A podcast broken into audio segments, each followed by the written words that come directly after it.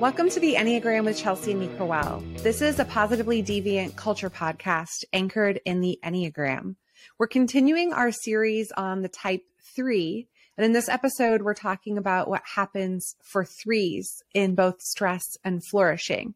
Before we get into that, quick reminder if you're new to the Enneagram, you can pop back and listen to some of the intro episodes to gain a better landscape about what the Enneagram is and what it's used for. And Nicole, I know you also want to share just some of your experience before even the context. Yeah, my every episode reminder is that this isn't a prescriptive fixed tool and that our conversations here are designed to work with the material and the ideas in an exploratory way. So, out of all my years of working with the Enneagram, I am still evolving in my knowledge and application. And and that's the point is to continue our learning, you know, together. Yeah, none of what we say is intended to be taken as the ultimate authority. So, quickly to describe movement as a three in stress and in flourishing, you integrate or disintegrate into two other types. For three, those types are type six and type nine. The reason I say that it's incredibly interesting that you had that reminder in this one is because of what we know about how people operate and how predictable they can become, especially under stress. For those of you who may not have listened to past episodes on movements, the movements of type, I just want to remind everybody that I teach that integration and disintegration go to the same two points. So, for example, threes move to both nine and six in integration and disintegration. Typically, it's taught that um, threes move to nine when they're disintegrated and move to six when they're integrated.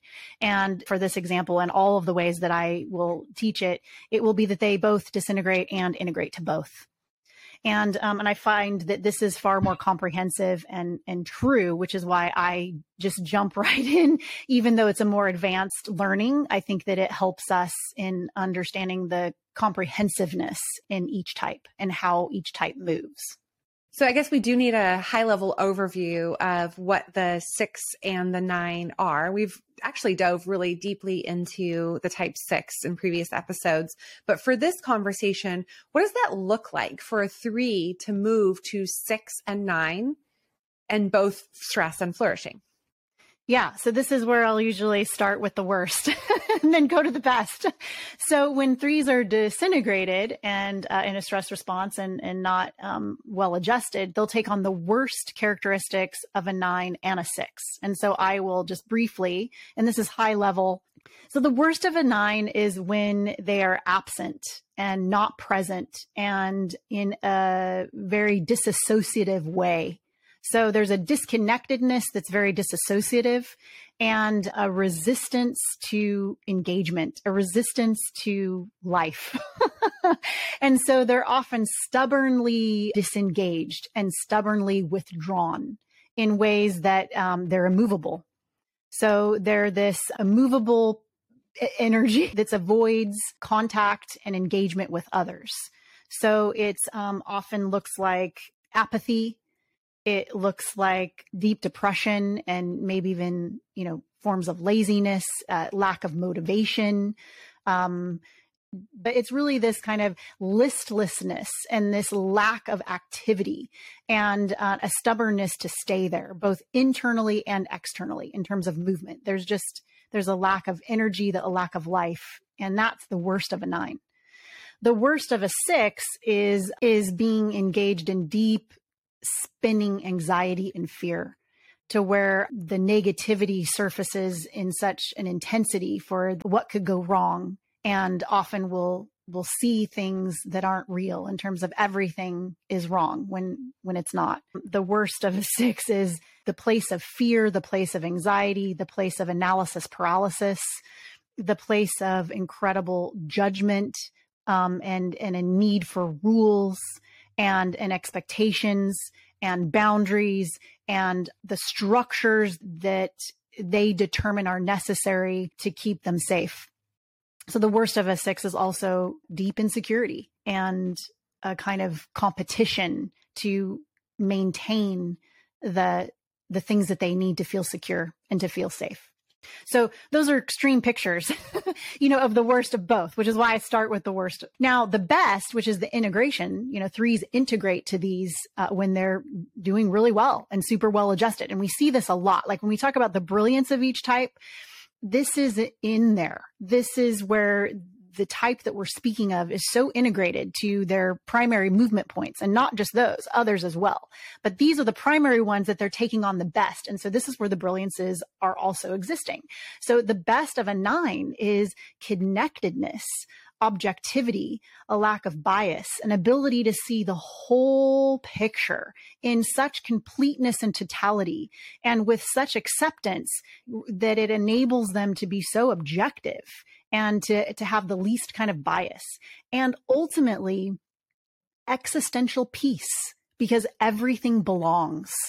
And so nines teach us this, right? That everything belongs and that the expansiveness of our existence is good and connected and whole. And it's not to be um, something that's to, to be feared or to create a, long, a lot of anxiety because everything belongs. The best of a nine. The the best of a six is is courage, the ability to predict what could go wrong, the ability to predict the future, prescience, commitment and loyalty, and uh, excellent partnership and humility. That we're just no one's better than anyone else. We're we're here together to to to help each other out and to keep each other safe, and we're all in it together, right? So these are the best of both types. And if you're a three and you're an integrated three, you will really live into these spaces more often than the converse, which is, you know, the negative, the downsides, uh, you know, of a nine and, and a six. But either way, uh, because humans move so frequently uh, within even the same day, that you'll experience both. You should experience both to different degrees. So we're really integrated three you'll take you'll experience the best of a of a nine and a six and when you're super stressed out and struggling, you'll take on the worst of a nine and three. And so those are uh, different ways to understand the three ness in a more complete way. And that's exactly why we're talking about these movement points is because it's too narrow to look at just the core brilliance of the type to kind of be able to try it on or understand how you experience the world through only that lens because so many other contexts and circumstances are present. And so if you're listening, you're like, oh, now I get where that whole set of behaviors, whether positive or negative, are coming from we're we're kind of bringing the movements to surface to kind of fill out the full picture of the complexity of the operating type in the enneagram and also demystify why so many behaviors can be present. I mean we're we're all like these just bundles of tons of different behaviors and goals and motivations and the difference is that threes have the same motivation regardless of which integration point they're in. And so even if they're acting in these other types, they're still doing it for three reasons. And that's a great point specifically to note for threes, Chelsea, is that threes can act better than the rest of us. Uh, a gift that they have um, which I didn't name in this same way earlier in the brilliance conversation, but one of their best qualities is an ability to perform and to act, right? Which is another way of saying become, you know, becoming. It's another place in how we become is our practicing and how we act and how we behave. And threes are are gifted with ability to act in whatever way they need, right? We talk about meeting the moment, right? It's they're able to pull up whatever is necessary in behaviorally and meet that moment, right? So acting is a definite place of the three. And it's important to understand with threes how they can act like any of the types. Right. That's in their, that's in their wheelhouse. so if they want to, if they want to, you know, show up like a seven or if they want to show up, you know, like a four or whatever it is, they're more able to know how to behave and match that energy. You know, that's a part of their gift. Not that the rest of us can't do that. Right. Like, you know, any, any type can be an amazing actor for example, but threes are the most gifted with acting, right? So it's important to understand the complexity and the wholeness of these points of movement. And we don't just only move to our integration and disintegration points, but they're pretty strong and they're a great place to start in terms of what we need to become the best of ourselves and also what we use in a survival stress instinct to solve our core needs and our core fears. Does that make sense? Yes.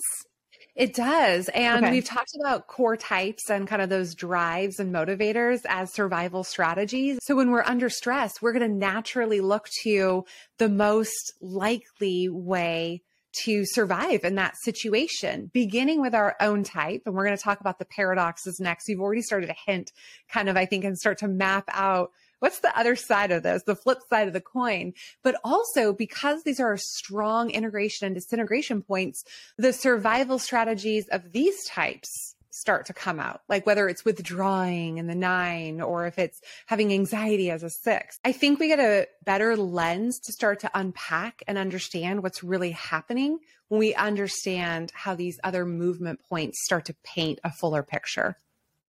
Yes, it's why I think it's pretty important, and even in the introductory process, is to understand it in more completeness. And when we look at it more closely in other conversations, we'll be able to see uh, how these movements are necessary and they how they actually in the brilliance and in the well-adjusted states they're essential to doing the core job of each type better and and more powerfully and in this case, we can just say really quick, like, you know, threes, you know, in terms of leadership, what is required for the best leadership?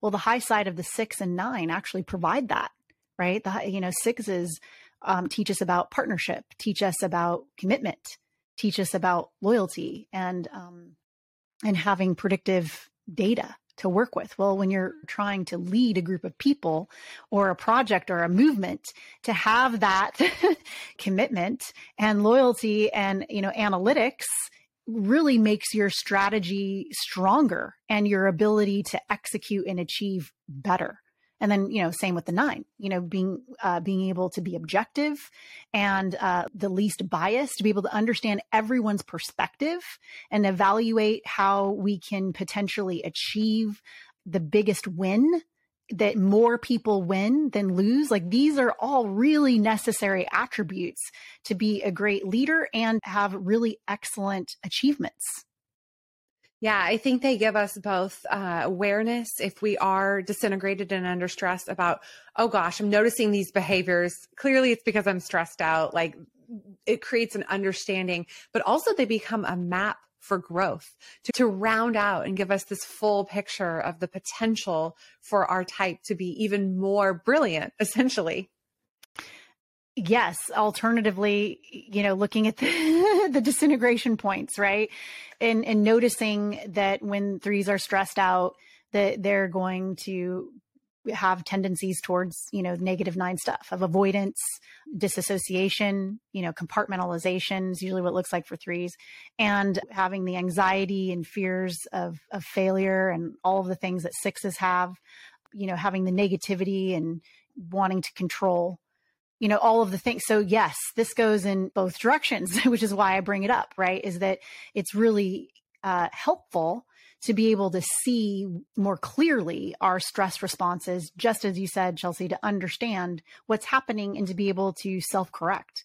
And threes, you know, have amazing skills, you know, to to be able to shift behavior. You know, that is the first point often to becoming and changing who we are entirely, right? So understanding these movements, I think, are incredibly useful. I agree. I mean, in my own personal experience, they've really helped round out the picture of my type and show me the opportunity that I have to grow in and take on really strong attributes to kind of balance out the strengths and weaknesses that I have personally. So far, we've covered kind of the innate qualities of the three with the core brilliance. And then we've also looked at movement of the three and how it starts to take on other types and behaviors and stress and flourishing. Next, we're going to unpack the paradoxes of the type three. And I'm really excited about this episode. It always tends to be my, my favorite part of this. So keep listening to hear more. Thank you for listening, and please feel free to reach out to us if you have any questions or want to engage. We're on LinkedIn. We'd love to hear from you.